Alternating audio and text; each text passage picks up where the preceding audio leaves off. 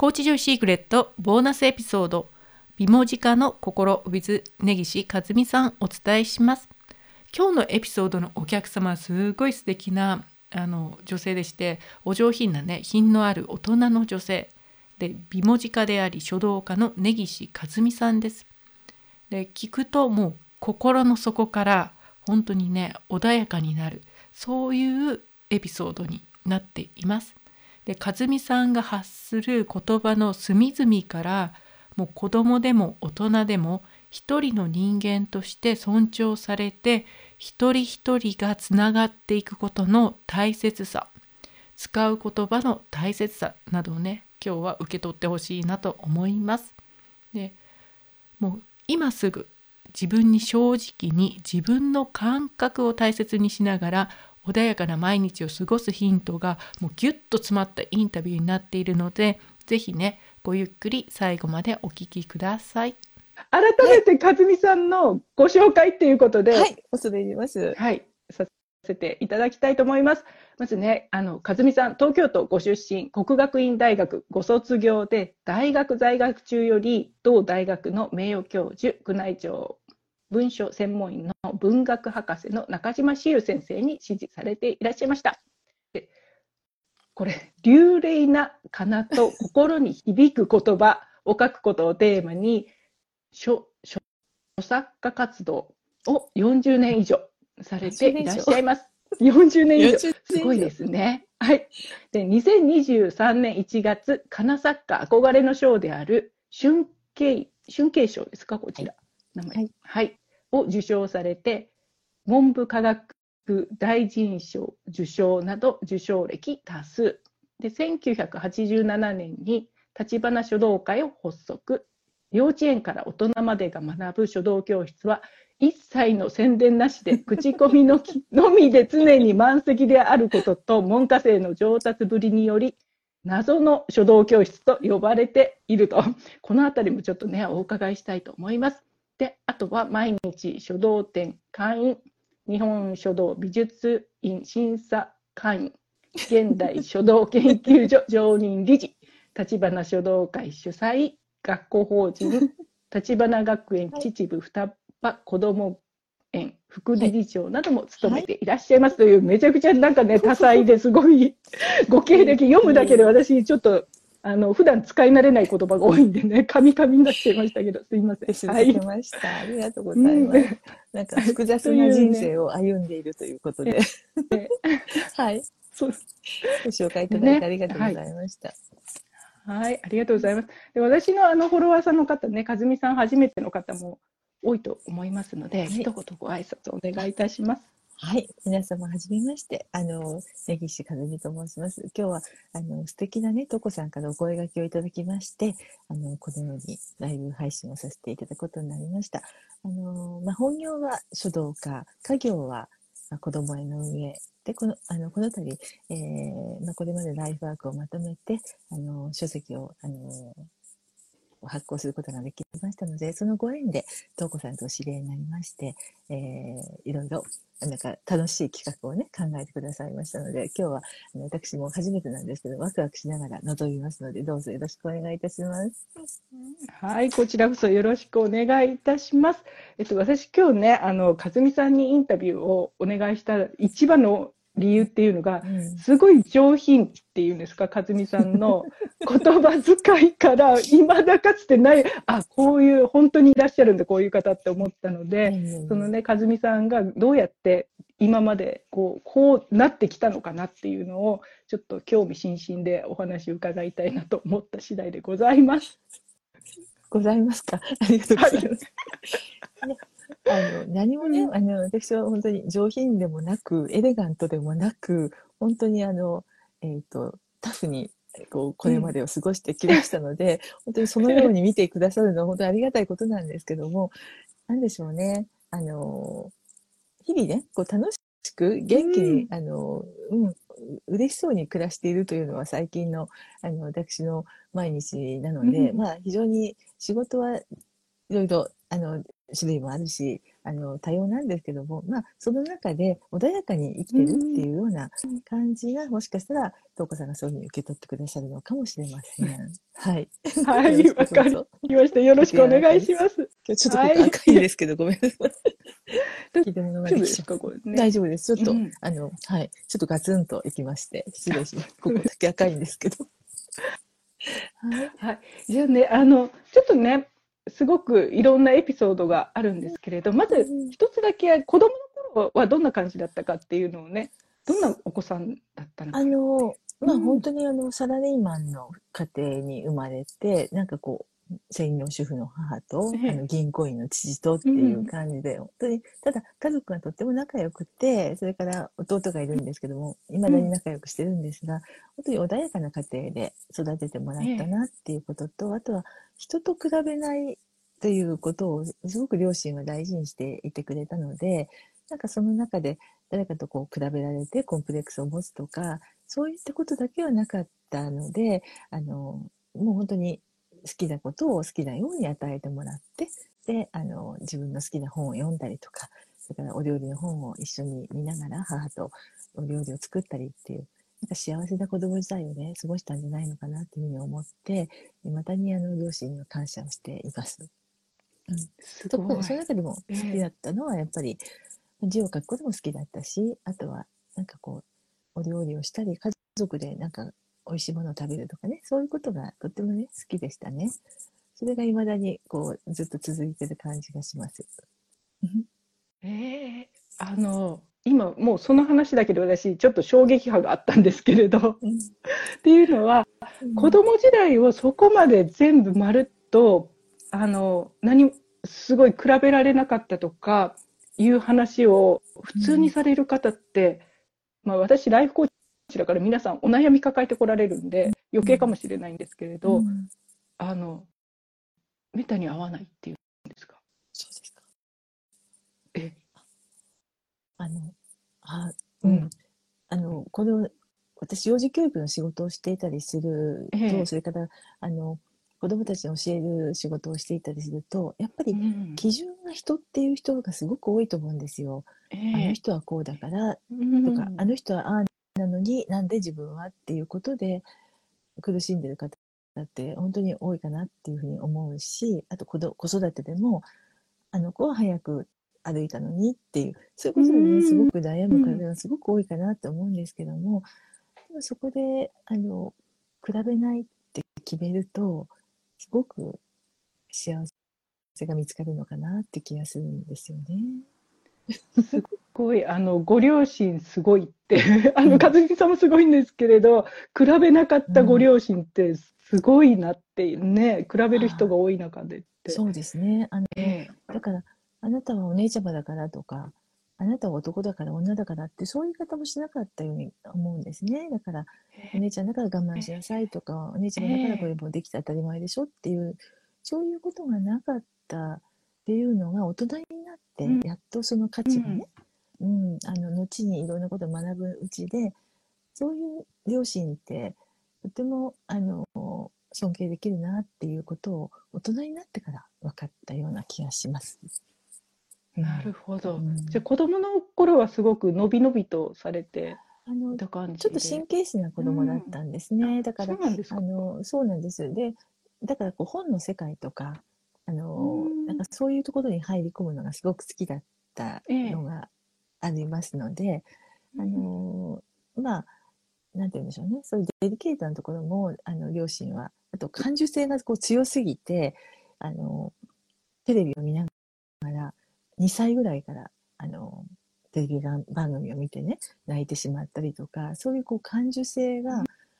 うん。のちょっと強すぎるかなっていうところをね両親は早めに発見してくれていたようでなのでいまだに感動屋であり泣き虫であり なんですけどそういうこう感じる心っていうのは大事にしてくれていたのかなというふうに大人になってから思いますね。うんなるほあど。本当にね、今このごめんなさいね、とこさん。えどうぞいやこの問いは、私は本当に想定もしていなかったことだし、今、急に思い出した答えなので、うん。とこさんが引き出してくださってありがとう。さすがのね。ライフコーチでいらっしゃる。本当に。いやいや、ありがとうございます。本いや、本当に、うん。うん。もうここの、この話だけで多分聞いてる方お腹いっぱいだと思いますけれど、素敵なご両親様ですねってね、あの、正代さんも書いていただいてますけれど、いや、本当にうん、え、あ、もうそこからでしたかっていう感じでね、すごい、そこ、うん、大人本当に今になって考えてみるとそういうことがいろんな、あのものを決めたりとか、すうん。あのそういうことの原点になっていたのかなと今日今思いました。東子さんのご質問のおかげで。すごい質問力ですね。いや、うん。あの、あとそう、感受性が豊かな子供を見ると、親ってどっちかっていうとびっくりするっていうか、自分と違うとかで慌ててたり、あの、普通の子はこうじゃないはずとかね、なるところ、それがもう、あ、和美さんってこういう子だからっていう、まるっと受け入れられたご両親っていうのが、そうですね。だから。やっいい物語を聞かせてくれたりとええか本を読んでくれたりっていうことをたくさんしてくれたんだと思うんですね。うんなるほど。やっぱり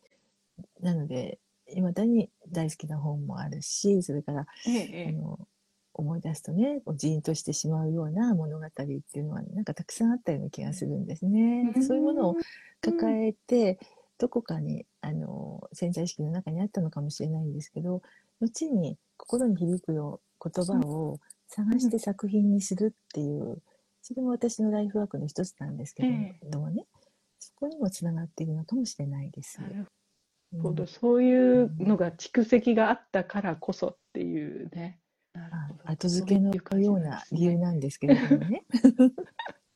はい。わかりました。うんありがとうございます。素敵なお話を。で。あの、そこから、こう、書道っていうのは、その頃から書くっていうのは関心があったんですか？あの、子供。まあ、いわゆる町の書道教室、あのうん。お寺さんがやってる書道教室にね、通っていたことがあるんですけども、うん。あの、本格的に書道に目覚めたのは、大学生になってからなんですよ。そうなんですね。ええ。それも、あの、まあ、大学に入ってうん。文学部だったので、教員の試験、あの、えっ、と、ごめんなさい、えー資格を取るときに、まあ、国語と書道を取っておくといいかなと思って、字を書くことがすごく好きだったので、うん。で書道をあの履修したんですけれどもね、その時に、まあ、4月に入学して、秋ぐらいに、銀座の4丁目の和光ええ。のウィンドウえでえものすごく美しい書を見たんです。それがなんと、今私が大学でその習っている教授の作品だったんですね。ええ。で教授はね、授業をなさるだけですので、うん。その方がどんな作品をお書きになるのかって、その時は分からなかったんだけれども、ものすごく美しい、本当にこう魂が震えるような 美しさだったので、それからですね、それまで半年間ぐらいチャラチャラした大学生生活を送っていたんですけれども、もう、あの、ある、こう、歴史文学研究会という研究会にも入っていたので、それからその研究会と、その書道と、うんもうそれの2本立てで、ひたすらもう字を書き、あの本を読むっていう、そういう生活に入りまして、あのずっとこう、その大好きな教授、尊敬する教授の授業を、あの単位は全部取り尽くしたのにもかかわらず、4年生までずっと先生のお許しをいただいて、もうその先生の授業を追いかけまくって、全部出まくって、ご指導いただいてたという、もうちょっと怪しい学生になってしまったんですけどね。そのくらいその先生の教え方とかお考えに、ええあの、まあ、ま、文字通り浸水して、この方に学びたいなっていうふうに思って、で、あの、ものすごくこう濃密にええ学びました。そうなんですそれが、うんあの中島志優先生そうなんです。なんですね。はいそういう出会いからすそうですね。ごい。何が一番心を惹かれたかっていうと、ーうんあの音楽でも、それからバレエでもクラシックってありますよね、古典。ええで、ん書道にも古典ってあるんですけども、うんやっぱりその古典の素晴らしさを伝えてくださって、古典をとにかく学び尽くせと。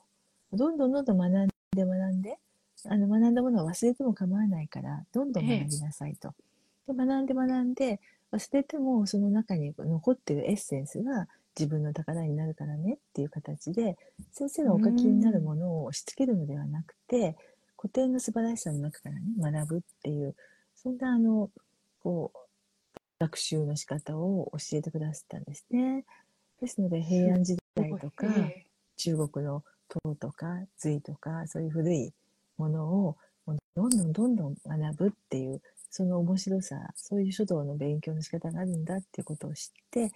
でどんどんどんどんのめり込んでいって毎日毎日墨を吸って、えー、書いていました。それが大学生の頃ですよね。二十歳過ぎですね。18の後半からもう書道のなんかこう墨の香りの中に漂うようなんかなんかどうしたんだろうね。そんな生活を女子大生の生活をしておりまして。なかなかそれも面白いっていうえじゃあちょっと戻るんですけど、ええ、中学校高校とかはすごく書をやってたっていうわけでもなく習ってたけどっていう感じ、ね、あのまあまあ普通のあの選択するときがあれば、高校では書道も選択したんですけど、チャラッチャラやってるよ、チャラッチャラ。出せばいいんでしょみたいな感じ。かずみさんがチャラッチャラやってるところが多分みんな、あの、見られてる方ね、うんみたいな想像つかないっていう。あの本当に。そうだったんですね。うん、あの、そんな。ちょっと、私の、え大丈夫？大丈夫ですか？それで。うん。うん。ですので、まあ、本当に私にとってはもうその書の出会いっていうのは死との出会いがもう全てであって、ええ、そうですね。でもひたすらあの字を書き、ですので、え、21歳の頃からもう展覧会に作品を出し始めまして、一応そこからは、まあ、ひよっこですけど書道家の仲間入りをさせていただいて、それから早、うん、ジュース。そこがでもスタート地点なんですね。はい。うんうん、あの普通のチャラチャラではないはずっていうふうにね、うん、コメントいただいてますけど。いや、そこで本当に書道を学ぼうっていうまでは相当あのチャラけておりましたけどね。えー、この美しさに響いてしまったその方の,、あの先生のお書きになるあのものすごく美しいこう楷書とか仮名をに憧れる一方でその先生は読める書を書かれたんですよ。っていうと不思議ですよね。うん、不思議でした、うん、今。えあの読める書ってよくこう書道家の展覧会に行くと読めない書ってないですか？あります。あね、わかります。ええ古典的なものだけ古典的なものはちょっと古い文字を書いてるんで読めないんですけども、えー、そうじゃなくてその方なりの崩し方で読めないじ、うん、作品ってものすごくたくさんある時代だったんですね。でもその中で先生は読める書を書こうと。まあ、なんかえってあのそんなこと普通じゃないのって思われるかもしれないけれども読めない書が多かった時代に読める書では何を書くかっていうとぱり自分が心に響いた言葉を作品にされていたんですね。ですから、あの、学校の、銀座の和光で先生個展なさってたんですけども、その時に会場にあったのは、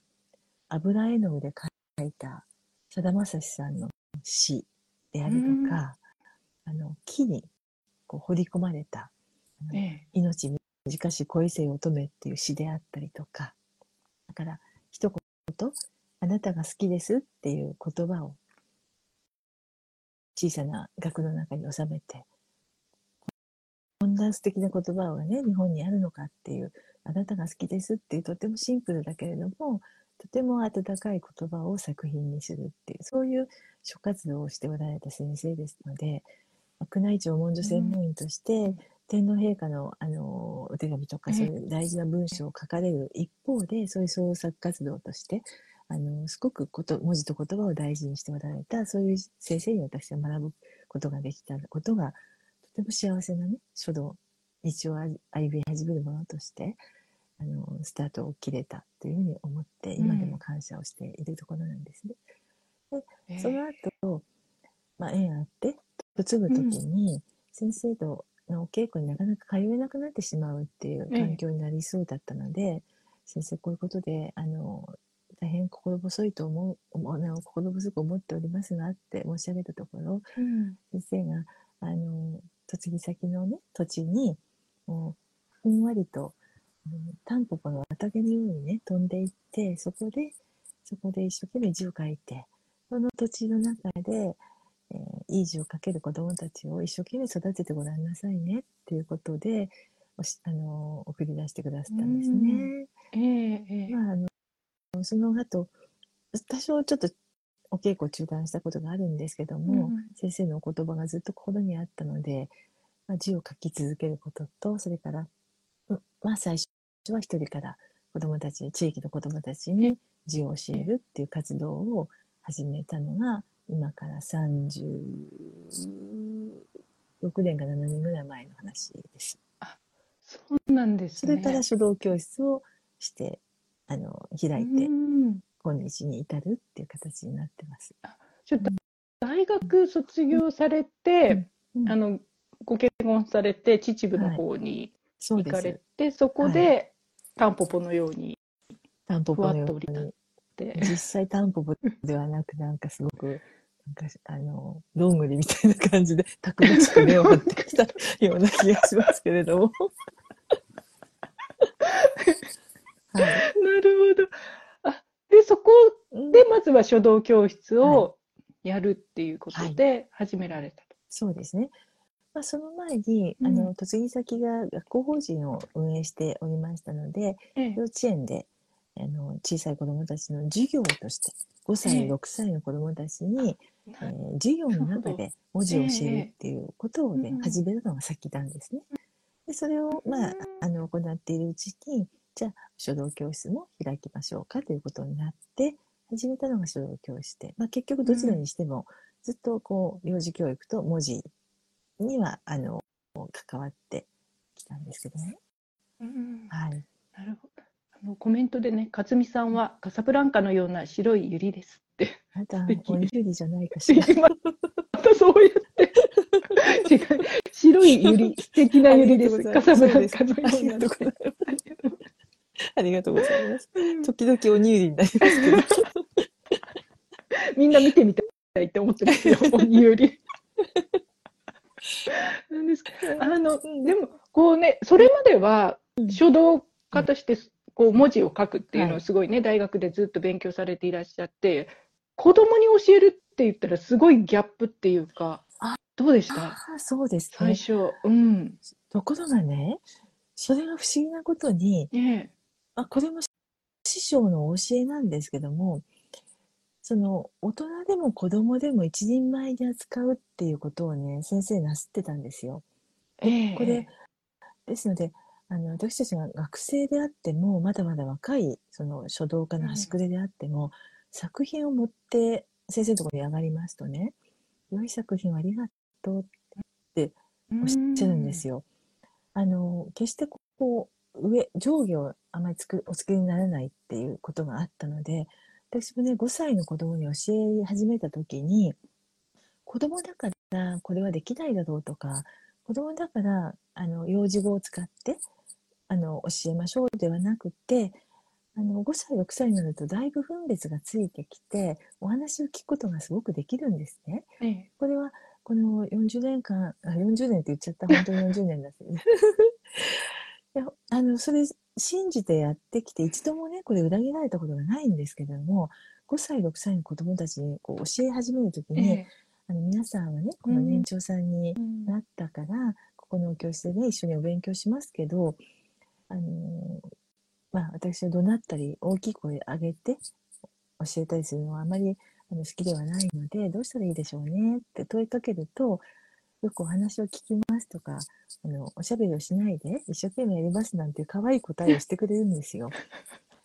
ですので未だかつてこのうん書道教室の書書道のねあのカリキュラムの時間の中で子どもたちがうろうろしたり大声を上げて騒いだりあの墨を飛ばしたりってことは一度もないんですよ。一度も。ええ一度もない一度もないんですすよ。ごい。でそういうふうに尊重してあの、うんうん、皆さんだったらできるから、で、その、できる、やり方をちゃんとこう教えて、あの、こういうふうにすると、まあ、手が汚れるのは一生懸命やった証拠だからいいのよとか、でも、あの、筆持ってね、ほっぺとかにこう、くるくる書いちゃったりすると嫌でしょとかね、そういう人のや嫌がることはしないこと方がいいわよねとかで、そんな話をしていると、一生懸命子供が聞いて、それを自分の机の上でこう書いてみようと。で書くことによって、できたっていう喜びが増えると、じゃあまた次の週も一生懸命頑張ろうって形になるので、本当にそういうことで子供たちが言うことを聞かないとか、その手がつけられないほど暴れるとかっていうことで、私が書道の時間に困ったことは本当にないんですよね。でこれ、お母様方に申し上げるとええ、すごく驚か驚かれるんですけども、実際に、あの参観日とか行いますとね、お越しいただくと、うわー、うちの子がーって、すごく驚かれるんですよ。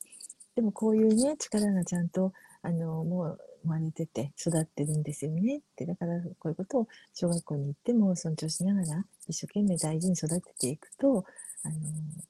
っぱりい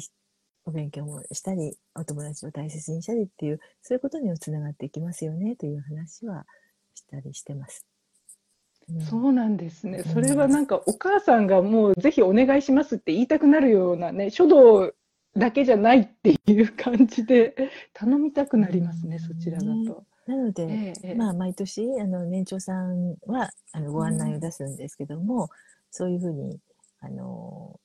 まあ、口コミだけで生徒さんたちが来てくださるような書道教室になりましたので、まあ、私が宣伝をしたりとかそういうことがちょっと面倒くさいというか 忙しくてやってられるのでなのであの、まあ、来るものは拒まずなんですけども特にあの看板を出したりとかあのチラシを配ったりっていうことは一切しないで、まあ、なんとか38年間やってきました。書道教室す。ごい、うんええなちょっとね、今コメントでね、はい。きれきあ、きデザイン。あ、デザインさん。みゆきさんですね、この間のあ講師をしてくださっああ、そうなんだ。あみゆきさん、はいありがとうごた。あざいますりがとう。ございます。ね、信じて見守って育んでくださる思いが伝わるんですねっていう子供に伝わるっていうのがね、うん、あのゾノさんも子供に伝わるっていう。のです心身統率力そうですね なんかもう子供を聞こうっていう感じがするんですよねきっとね。そうですね。あのう、んだから、お目目で握手しようとかね。あうの、ん、こっち皆さんお目目で握手手しようっていうんですうん、か。お目、お目で握手っていうのは、ええ。もうずっと昔からやってるんですけども、うん。あの、なんていうのかした。うん、教師は一人前に立ってる私ですけども、ええ。子供はね、あの前に、あの、クラスで何人もいるんですけどもね、うん。その一人一人をちゃんと見てるよっていうことで、ご挨拶をするときに、名前を呼ぶときに、ええあの、何々さんって呼ぶとこう手をパッと上げて、うんご挨拶するときも、こう目と目、目と目が合うと、ええこれは、あの、お目目とお目目がこう合うのって分かるよね。最初こううん練習するんですね。ええこれ、お目目とお目目が合うのは、お目目で握手してるっていうことだからね。遠くにいても、あなたのこと見てるよっていうことだから、お目目握手、あの、練習しようねっていうと、目をちゃんとこう合わせて話を聞く習慣ができるんですよね。うんそうすると、これはものすごく子供にとっては強みになって、小学校に行った時とかも、やっぱりしっかり授業を聞けるっていうことは、その人の能力をね、引き出す、あの、大変大きな力になるので、私はあの、お目目握手という言葉を使っているんです。なるほど。いや、うん。もう今日第二の衝撃波みたいなね、感じで、お目目の握手って、その言い方を考えたことも思ったこともないけれど、言われて、あ、そうか、そう、そうだよねって、目と目でね、うん。通目と目で通じ合うの世界、世代っていうか。そうですね。で後にね、ちょっと講演活動なんかをすることになった時に、あの、教えていただいたのが、アイブロウフラッシュってこう、あの、あ、なちょっとしたこう顔を動かすことで反応しますよね。だから、大人でも、こう遠くに、あの、一番奥の方に聞いてらっしゃる方と、あの、お目目で握手させていただきますっていう形、あとはコロナの時に直接握手とかができない時も、ええあの、お目で、うん、目で握手をしてながら、あの、ご挨拶しましょうね、みたいな、そんなようなことを使ってえ言いまして、お目目な握手るほど。でてあの、うんお目目の握手っていう言葉自体はんいつぐらいから使われていらっしゃったというか、どこから出てきたんですかね？記憶にないんですよね。あの、これもね、あの、両親が、あの、わた我が家のこう習慣だったんですけども、出かけるときは必ず握手をして、行ってきますって言って、あの、握手をして出かけたんですね。で、それ、ね なんかこう握手って、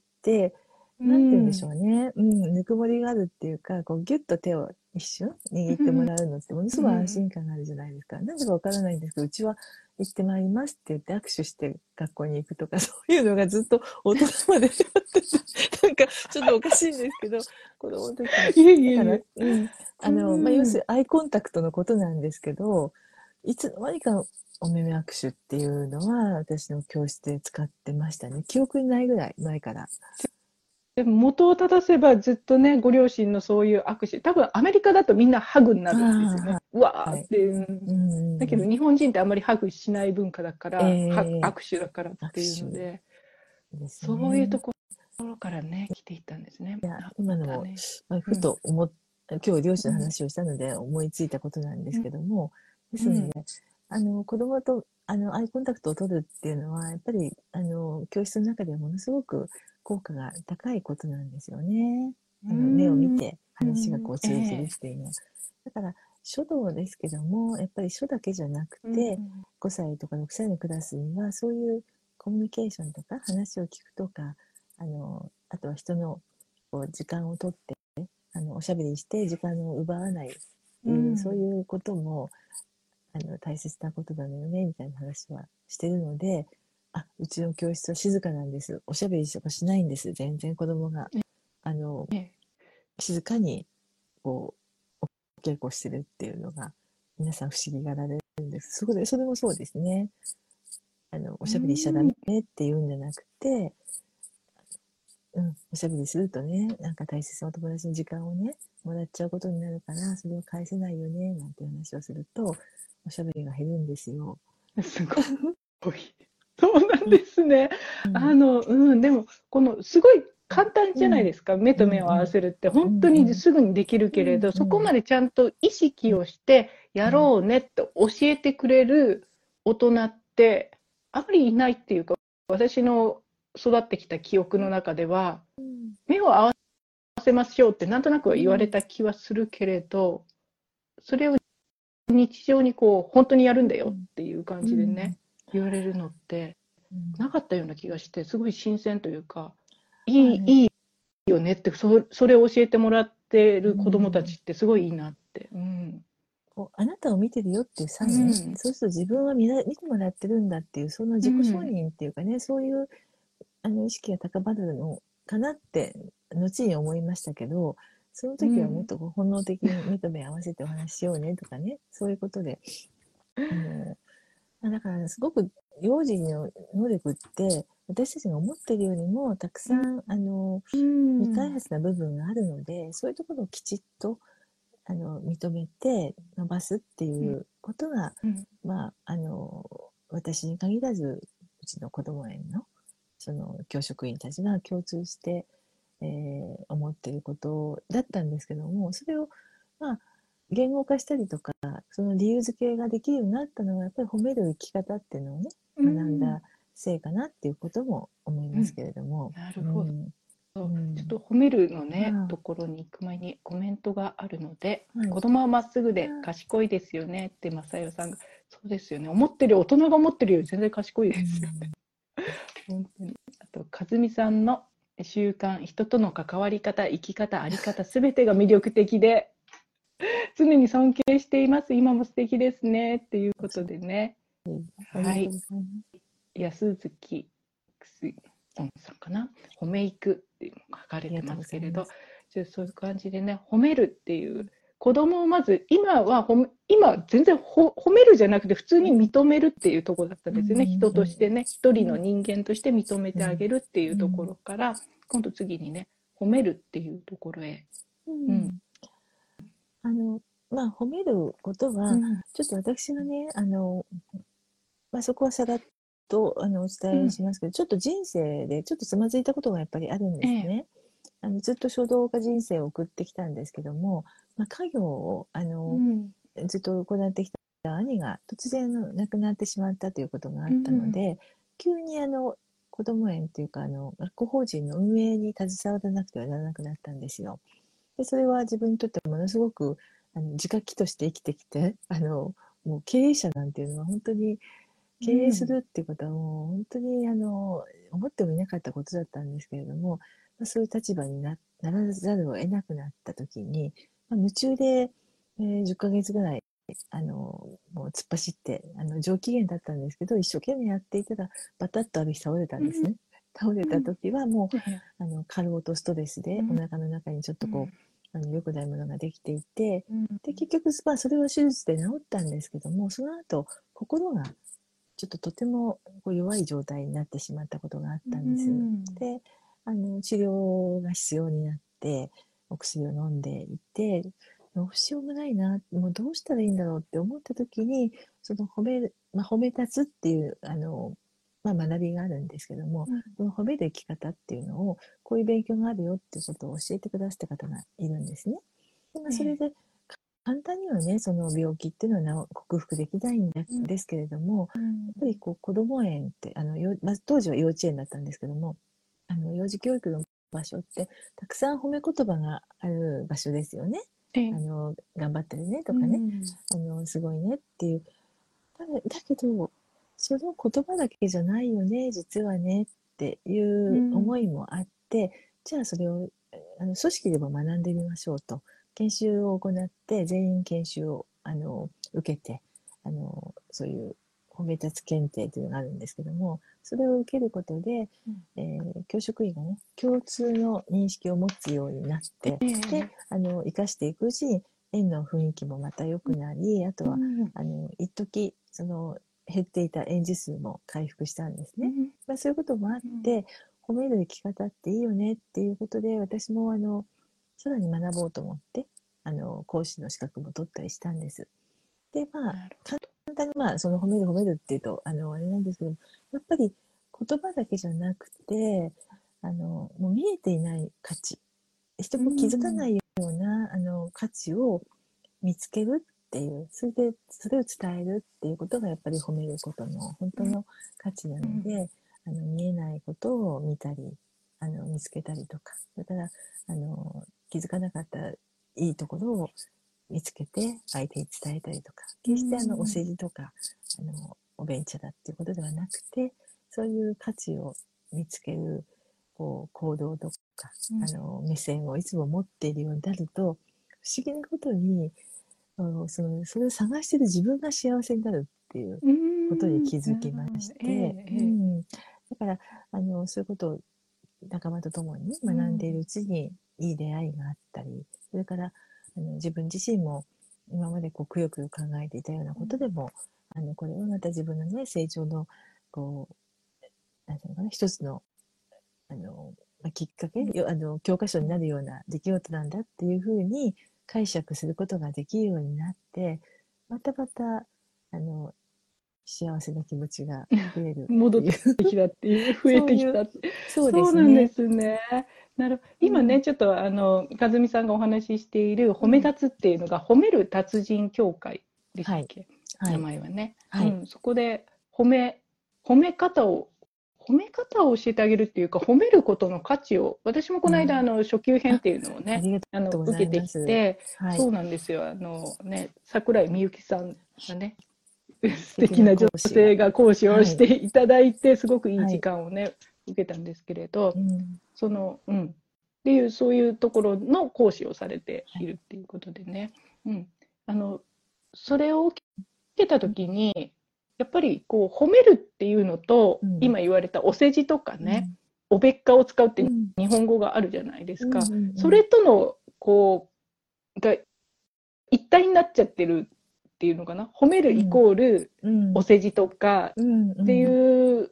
ね感じの印象がちょっと強いから、褒めるそのものを純粋にピュアに取り出すっていうのが多分難しいんだろうなって最初は思ったんですよね。あのまずその話をするとき私もいつもねそのネガティブな褒めるに対してのイメージっていうのを、あのまあ、そこからお話しすることが多いんですね。うんでもそれはあのまあ、本来私が私たちが伝えたい褒めるとは違うんですよね。でそれは例えばそれは何に使うかというとそういうこう相手をコントロールするためにうん言葉のあのこう言葉を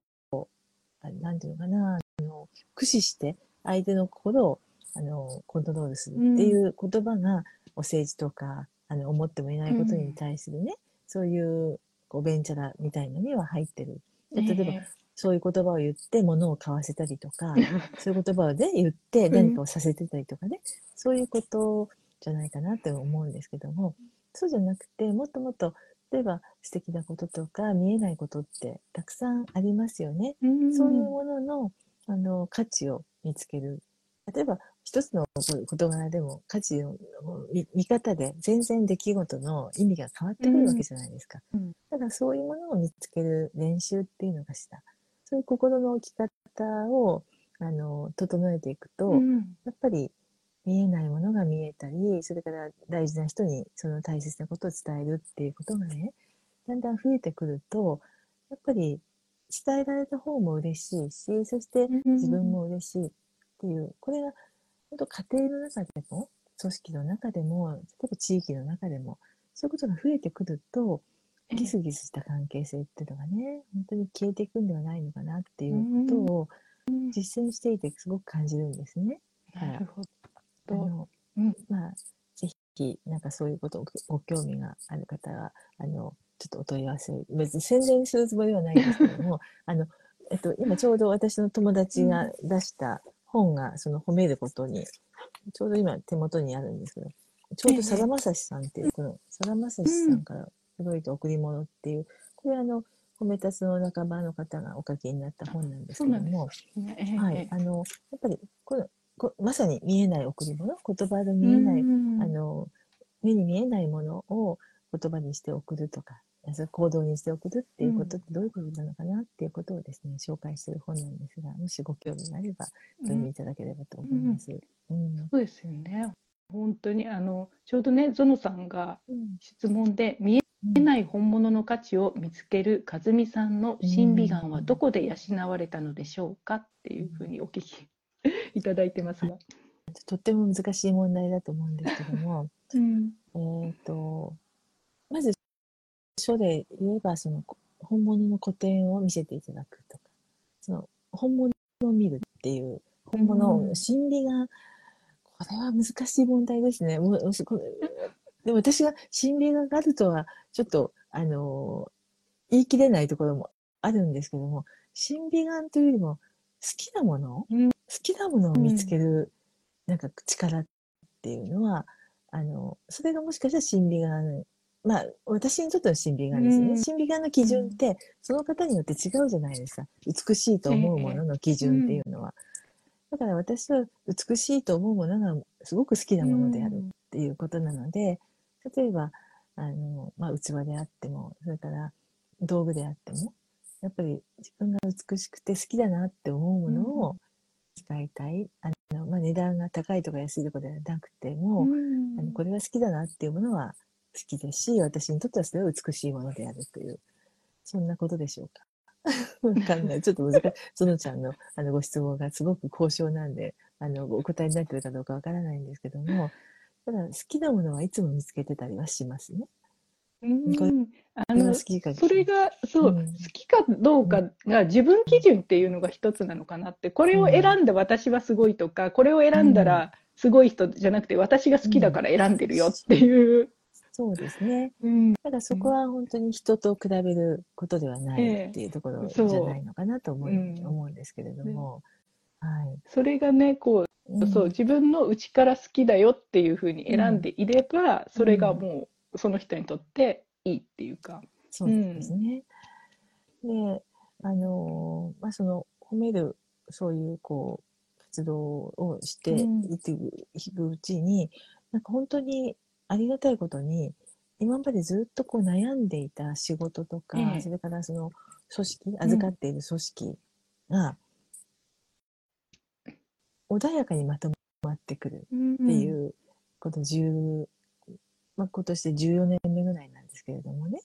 そう本当に穏やかにまとまってきて、それから、あの、教職員が辞めなかったりとか、ええ。それからお母様、お父様から、あのまあ、大きな、深刻な、こう、クレームをいただくことが本当にあまりなかったりとか、といということで、地域の中で、あの、ご両親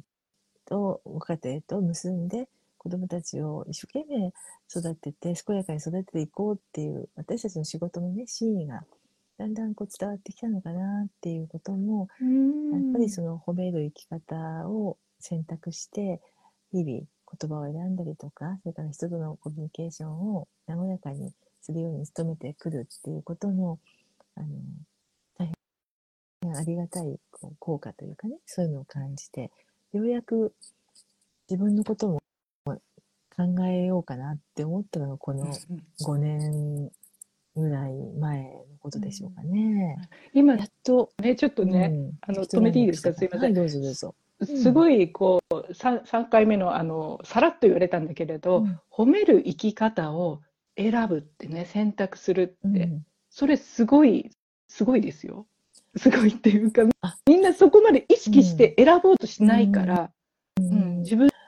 で決めるって、おおあの、今だから、ああ、ああ、なるほど。うん。そっか。うん。あの、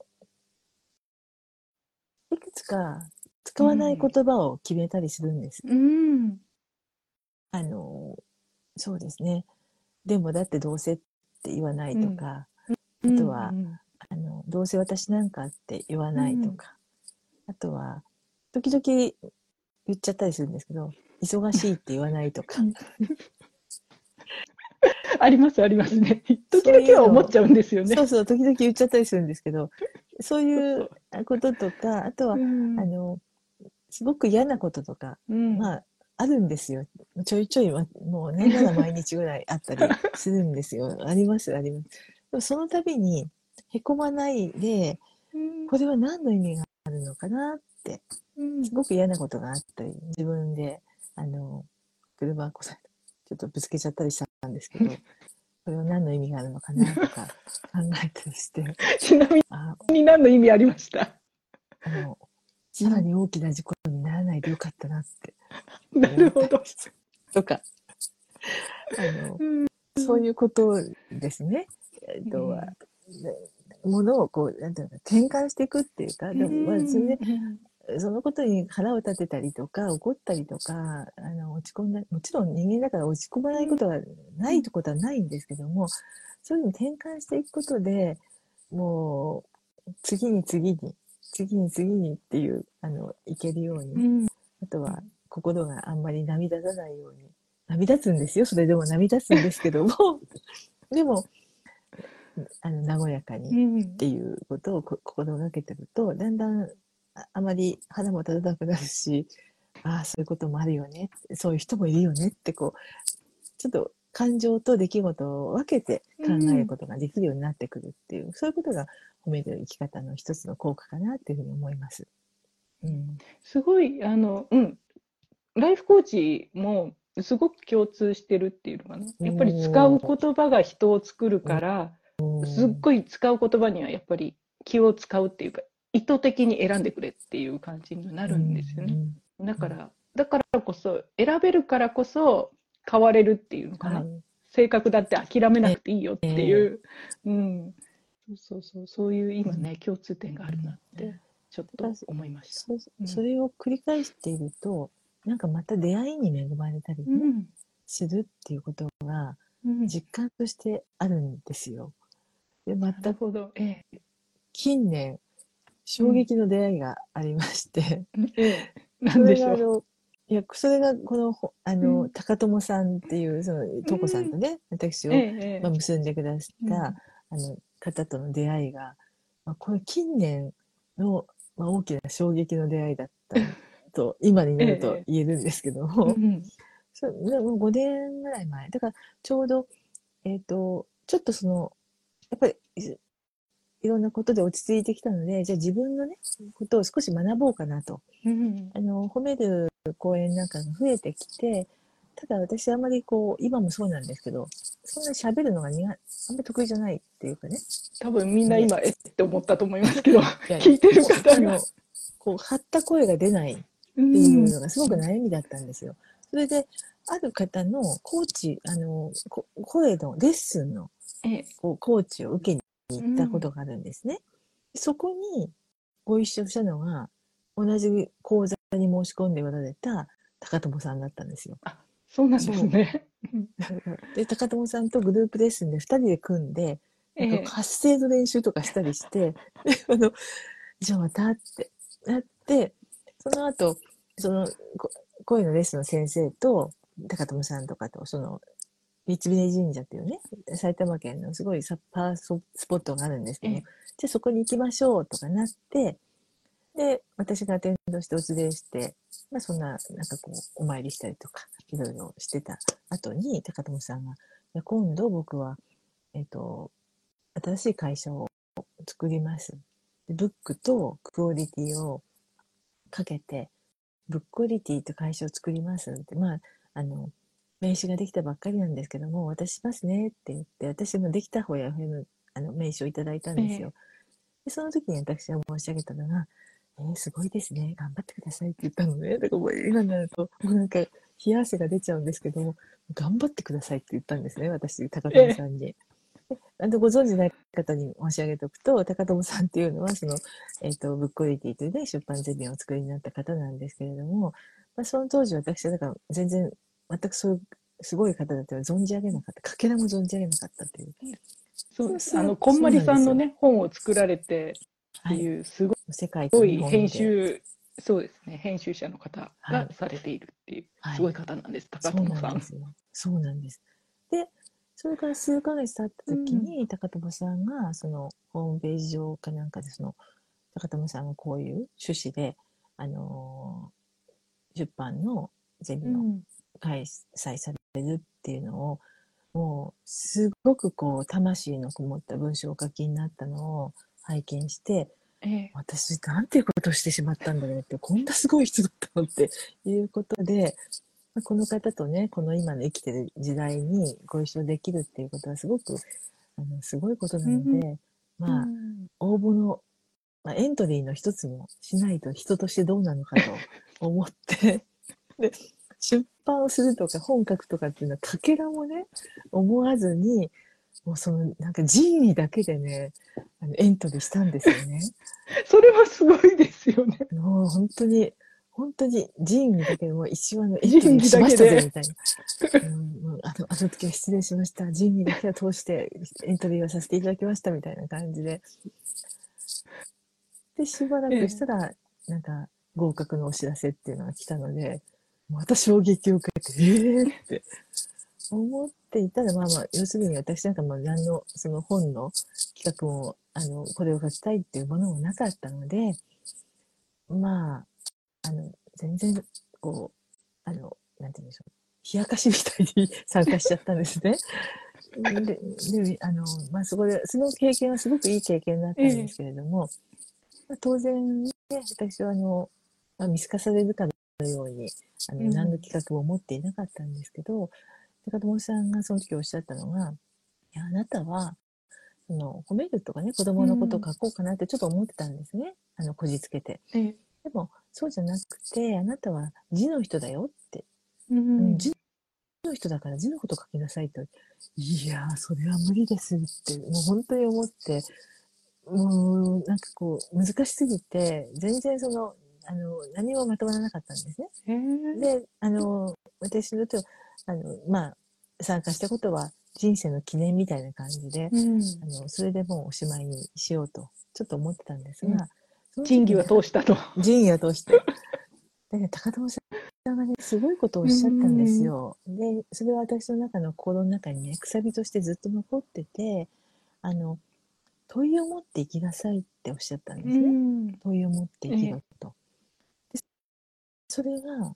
あ私の求めていた問いなのかもしれないんだけれども、ずっと私仕事をしてきて、いろんな仕事をしてきて、私の経験のね、何がね、もしかしたらどなたかのお役に立つのかなって、何か役に立つことが私にあるのかしらっていうのを、それをずっとその後問い続けてたんですよ。で、しかし、答えは全く見つからず、見つからず、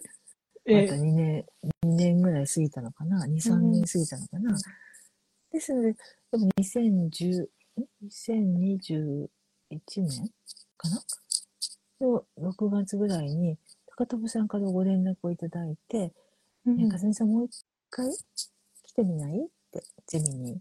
えで、おっしゃってくださった瞬間、うん。もう条件とかいろんなこと全く、全然一切伺わないで、はい行きますって言っちゃったんですね。はい、行きますって。いや、もうお声掛けいただいたのもすごい嬉しかったし、あのうんずっと問いを2年も考えながら見つからないので、その問いがね、もし見つかるんだったらと思って、あの、また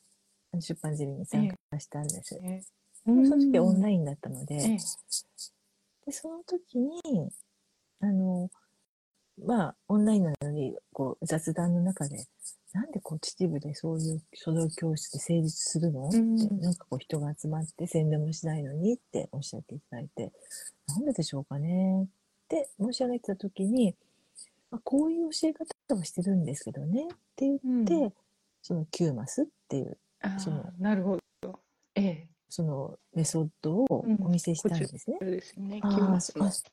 のそれの元になるメソッドだったんですけど、うん。そしたらば、あの、あの高友さん、まあ、高友さんが学長で、平木さんっていうディレクターの方がいらっしゃるんですけども、そのお二人が、え、何そのキューバスってって。いや、あの、いわゆる、なんか学習帳って一マスが4つに分かれてますけど、私のところはそれを9つに分けて教えてるんです、と。そうすると、あの、なんかより情報が多くて分かりやすいですよね、なんて話をしたら、それが肝じゃないっておっしゃったんですよ。ええで、私としては、え？え？これ？っていう、うん。え、これなんですか？これは？って、ものすごく驚いたんですね。うん。そういえば、それを使って、うちの教職員が、あの、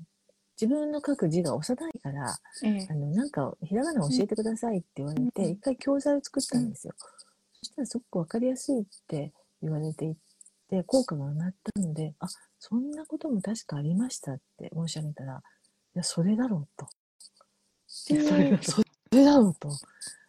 なんか青い鳥が本当に自分の家の中にいたんだなっていうことで、うんそれでそのキューマスっていう企画を作り始めたら、始めたんです。うんっていう、そこがだったんですね。最初のスタート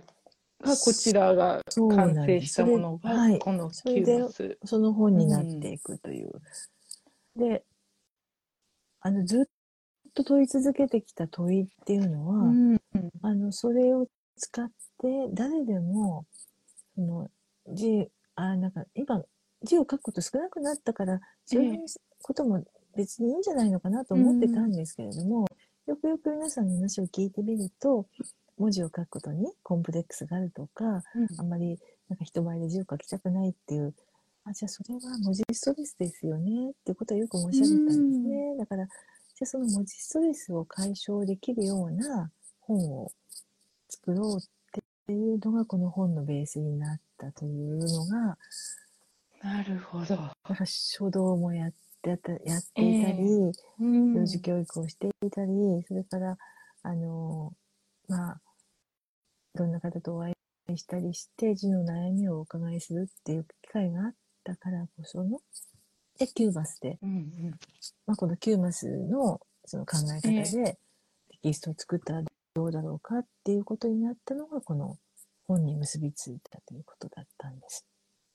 なるほど。それまでキューマスを使っての練習っていうのは毎日毎日されていらっしゃったんはいで。すね。毎日っていうか教室でね。何それは、もともとは私のその中島修先生という師匠が、中国の古代の文字の学び方、九九角ってうん9つのええ宮のあの格言の格です。九九角ってそれを読んで、あの、うんそういう勉強の仕方が昔あったと。これを子どもたちの学習に取り入れようということで先生がお作りになったのがその救急科学の学習のベースだったんですね。それを私は40年間使ってたわけですよ。40年間ずっと40年間使って40年間ずっと教えていたら、とにかく子供がやっぱりすごく字が上手になるんですね。ええで再現性が高い。うんうん5歳でもわかると。っていうことで、あ、9マス。あ、これで、あ、これね？って、本当に私が驚いたということで、すごい、えええまあ、確かにね。う、ん、うん、あの9マス私もやってみて初めて9マス使ったんですよね、だから子供の頃から4マスで、はい。そうするとあの一つの点の位置とかが分かりやすい、はい。線が引きやすい。うん。でしかもあのお手本が綺麗だから大人っぽい字になるっていう、ありがとうございます。うん。まさかの、あの、青い鳥が本当にすぐそばにいたということで、でそう考えてみると、確かにどこにも9マスの練習帳もないし、テキストもないんですよ。うん。で、あの、大人が書きやすいような、あの、横書きで、今、まあ、うん。横書き多いので、横書きで、あとは、あの、大きい文字でたくさん練習するのは大人はちょっと抵抗感があるので、付箋とか、小さいメモなんかに書けるような、ええ。小さめの字で練習できるっていう、そういううん。いろんなことがこれまでにないうん。練習の,、あの方法の本を作りましょうということに企画がまとまって、でここれにちらなこれいつ出版されたんでしたっはい、練習できるっていう、そういういろんなことがない練習の方法の本を作りましょうという なんかここであのパソコンが反応してしまってごめけんなさい。パソコン、シリが反応してしまって。これと今年の5月23日に発売して、ちょうど半年たほど経ったところですね。えはい。そうなんですねすごいっていうあのこのデザインは、うんあのチェックのデザインは編集者さんがうんなんかこう本当に本当に何度も何度も考えてくださって最後のこの形が出てくるまではかなり時間がかかって本当に発売10日とか1週間前ぐらいに出てきたえ感じだったんですよね。えうん。すごくチェックがね可愛くてあのなんかお店に並んでいると目を引くっておっしゃる方がすごく多いので、でもあのどこにあの本屋さんに置いていただいても分かりやすいようなデザインでちょっとそうです可愛いチェックでうん。でこうああの表紙をめくっていただくとこううん。ブルーでね、男性がお机の上に置いておいていただいてもあんまりあのこの抵抗がない、方うん、カバーを外したら。ああそんな感じにええ。それもデザインしてくださったのがこの編集のお力で、うん。まあ、とてもあの私一人のアイディアだけではできなかった本なんですけれども、すごいあの使いやすいっていうかああの大人が使うんだなっていう文字の漢字の選はいび方とかも。私まだひらがなとカタカナのところにいるんですけれど 練習してるのは。はい、なんですけれど、あの改めてアメリカに住んでると日本語をきちんと書こうっていうタイミングがないんですよね。はい、家の中で自分しか見ないみたいな感じだし、なんで改めてこう書くっていうのが意識しながら書くっていうのだけでも全然違うっていうのかな、あ日本文化に触れてるっていう気持ちがして私はすごくねあのそういう意味でいいっていうか心落ち着くっていうんありがですか。とうございます。はい。うん。本不思議に字を書くと心が落ち着くっていう作用ってありますよね。ありないます。あの丁寧に書こうとすると、ええそうなるっていうんですか、うん。うん。ふこうね殴り書きじゃなくって、それがすごく新鮮、久しぶりに味わったっていう感じで。う。ん。さすが今、トコさんがおっしゃってくださった丁寧っていう言葉が、私もすごく大事にしていて、あの、よくどうやったら上手に書けますかっていう質問をいただくんですけども、まあ上手下手っていうのは、やっぱりそこにジャッジが入ってきますよね。あのえ上手下手っていうその決めつけっていうかね。でもそれはかさっきあのご質問にあった審美眼の問題美の基準ってみんな違うけれども、でも、それが上手下手かはどうかわからないけど、丁寧に書くっていうことだったらば、誰でもできると思うんですよ。だから、あの、本当ありがとうって嬉しい言葉を、もう、なんかこう、とつとつと小さいお子さんでも、ありがとうって、あの、書いたお手紙なんてもう宝になるじゃないですか。あとは、あのまあ、ちょっと震えるような手で、あの、孫からのプレゼントにおばあちゃまがありがとうって書いたおはがきなんか、もうグッときちゃうじゃないですか。うんだからその、うまい下手じゃじゃなくて、どんな気持ちで書いたかっていうのは、やっぱりそこの字に現れるから、その、ありがとうを走り書きでも、一言ありがとうって書きたくてって走り書きで書いても、それが伝われば、私は文字の役割が十分果たすと思うんですよね。だから、うまい下手とかよりも、どんなことをどんな風に伝えたいかっていうために使う道具として、手書きの文字をね、たくさん使っていただけたら嬉しいなって思っては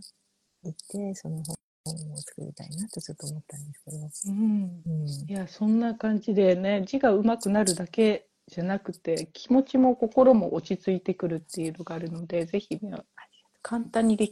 きるのでねこちらっていうのをお勧めしたいと思うんですけれどとうございます今本当あの文字って私言葉を使う言葉として頭を整理するっていうので、そっちをすっごくねあの意識するんだけど自分で書き出すうん。言葉っていうのをこんなに意識したことがなかったんですごい本当に新鮮というかあ文字って確かにそれだけにとどめるのはもったいないよねって、うん。それだけでも書き出したものが美しいよねっていう、うん。パソコンでね書いたのとは全然違うっていうのが、うん、の改めてね思ったのですごい良かったですこちら作ってくれてありがとうございます。っていう、本当に、でもまあ、うん。ご自分のね、名前とかもたくさん書くじゃないですか。うん。でも改めて意識して大事に書こうとかね、そういうことってあんまりないんだけれども、ええ。本当に何分かだけでも、例えば大事な人の名前を書いてみるとか、あの、そういう、ちょっとこう、何分かでもいいので自分のために字を書く時間を持つということが、とても心をゆあの穏やかにしたりとか、そういう時間につながっていくんじゃないのかなって思うんですね。だから、ついつい私たちってスマホを見て検索したりとか、あの、すると、あっという間に時間って経っちゃいますよね。だから、うんあんまり上手い下手とかじゃなくても、ちょっと文字を何文字か書いてみるとか、自分のためにいい言葉を選んで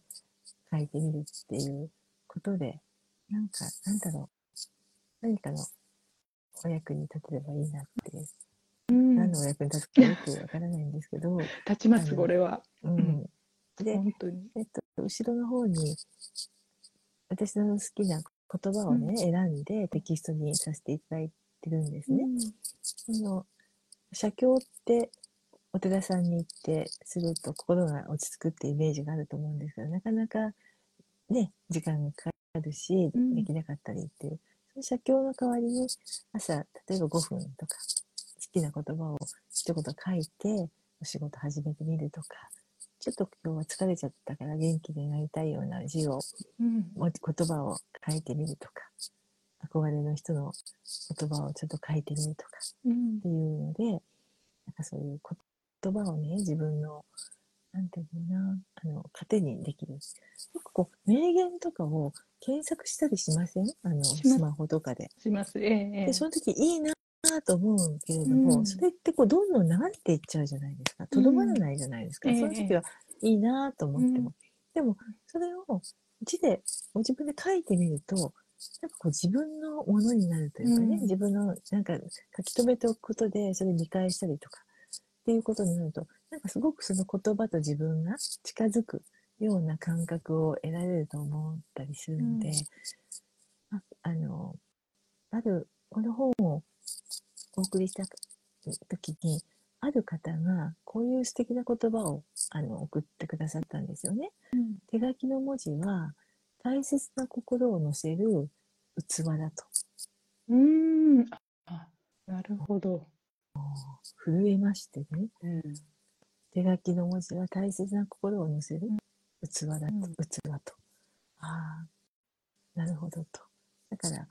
うまい下手とかじゃなくても、やっぱり自分の心を乗せてね、あのうん。文字には、まあ、いくつかの役割があると思うんです。東子さんが今おっしゃったような、あの、アイデア出しに書いたりとか、それから記録したりとか、伝達したりとか、その他にもう一つ大切な心を込める道具として、器としての役割っていうのも、これから、こんな時代だからこそ、もしかしたら誰かのお気持ちに届くんじゃないのかな、なんて思っているところです。うまく言えないけど。ありがとうございます。いや、でもすごくね、うん、あの、そう、文字を私どちらかというとツールとして使うっていうか、うん道具として使ってる感じだったんで、あ、それ以上があるよねって書くっていうことには、そこがすごくね、あの、うん、改めてこのありがたさっていうのかな、文字を。あるって、文字があること自体のありがたさっていうのかな。書く文字があるっていう、はい。喋るだけじゃなくて。ええ。うん、書いて落とせるっていう紙に残せるっていうこと、うん。すすごいことしてるよねみんなって。それ書くだけでって思っちゃいましたねね。本当に。だって、このひらがなとかって、先祖が作ったすごい文化遺産だと思うんですよ。改めめて思いました本当、多少ちょっとその形はね、すごく整理されうん。て、シンプルになってるけども、あの、中国から、あの、こう、届いた漢字を、ひらがなとかカタカナにする日本人の、なんか発想と技術ってすごくないですか？想像力がすごね創造性っていうんですかすごいクリエイティビティが、だから、それをどうしても使いたい？言葉、私たち自分たちの言葉を、あの、紙に書き記したいっていう、その欲、ね、欲求があるからこそ生まれたひらがなだったり、だから、それをね、未だに私たちはいくら、あの、このデジタル化が進んだと言っても、そのひらがなを使ってるわけですよね。ええ。日本人、日本語を記すときは。だから、それすごいなと思いながら、ご先祖ありがとうって思いながら、ちょっと時々 感謝してます。そう。でも本当に改めてああ日本語って綺麗だし美しいなっていうので、うん。日本文化に触れるっていう感覚も思い出すっていうので、うん。皆さんもねちょっとお時間ある方はぜひこちらで毎日、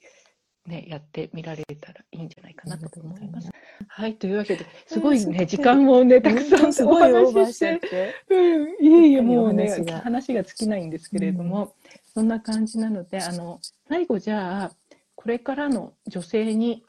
うん、今の時代を生きる女性に向けたメッセージっていうのかな、一言お伝えしてい。ただけると。あのえまあ、周りの人を大切にすることも大事なんですけども、まずは自分から大切にしません？そんな、あの、自分を大切にするっていう時間とか、あの、うん。まあ、手間とか、そういうのもあって、自分がこう、満たされて、誰かに何かが波及していくような、そんなこう、なんだろう、あまりみんな頑張りすぎないで、自分を大切にする時間をとってみたらどうかなっていうのを、今から何年か前の自分にも送りたいなと思います。はい、ありがとうございます。そうですね言えずにあれなんですけど。いえいえとんでもないです。でも、それが一番、なんかね、最初のお話に戻って、人と比べないっていう、うん、あなたでいいんだよっていうのが、うんすごくね、こう、輪になって戻ってきたなっていう感じがしたので。はい、今日はすっごい素敵なお話をありがとうございました。本当夜ね、遅く皆さんも見ていただいた方も本ね、遅くになっごて、覧いただいてありがとうございます。はい、ありがとうござありいます。がとうございます。トーコさん、ありがとうございましとんでも。ないです。こちらこそ。なんでね、かずみさんのこととか、キューマス美文字の練習帳、文字を美しく書きたい方はぜひね、あのこちらのかずみさんのアカウントの方もフォローしていただけたらなと思います。はい、ハートが飛んできて嬉しい。ありがとうございました。今日も最後まで皆さん。はい。長い時間こちらでいただいてありがとうございました。ありがとうございます。やった。ではでは、また失礼します。ありがとうございまし失礼いたしまた。す。ありがとうございます。皆さん失礼いたします。おやすみなさい。今日のインタビューはいかがでしたか？あの和美さんがお話しされていた中島志優先生がおっしゃられた読める字を書くっていうところであの私思い出したのが96になる私の祖母の話なんですけれど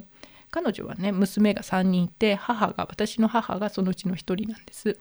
で戦後女学校と行って文字をねお習字っていうことで手習いでね字を学んでいたと。で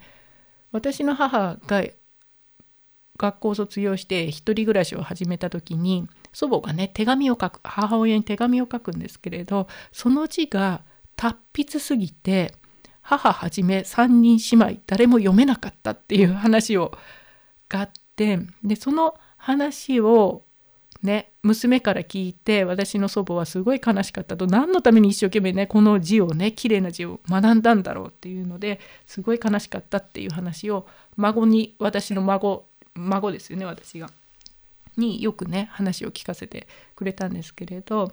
あのあそうだよなって字って改めてね読んで伝える自分の気持ちを伝えるには書くだけではなくてあの時代はやっぱり文字がいろいろねたくさんあるとそういうふうに読めなく世代間で途切れてしまうっていうことが起きえるなっていうのをねちょっと思い出して本当に読める字であえて書いていくっていうことのねあの思いを伝えるっていうのをあそういうことがあったなってふとね思い出しておりました。はい、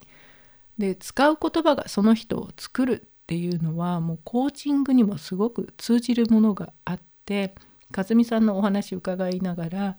言葉を選ぶ私はね選ぶことにすごい意識を持っていたんですけどそれだけじゃなくてさらに書く言葉読む言葉聞く言葉全てこれ一つ一つを丁寧にすることが気持ちをね穏やかに過ごすすごく一番シンプルで今日からもうできますよね。できる良い方法だなと改めて思いました。じゃあね皆さんはこのリスナーの皆さん毎日どんな言葉を自分自身や周りの人にね使っていますか？今日のエピソードが当たり前に使っている普段の言葉を見直すきっかけになれば嬉しいです。今日も最後まで聞いていただきありがとうございました。今の世の中にはあなたのコーチングが必要です。お一人お一人の命の可能性を引き出すことで豊かさと愛が循環する世界を作りたい。あなたの思い込みの壁を打ち破り最大限の可能性を一緒に創造することが私のファッションです。もっとコーチングやビジネスを知りたい方やコーチジョイコミュニティについて知りたい方はコーチジョイ .com をご覧ください。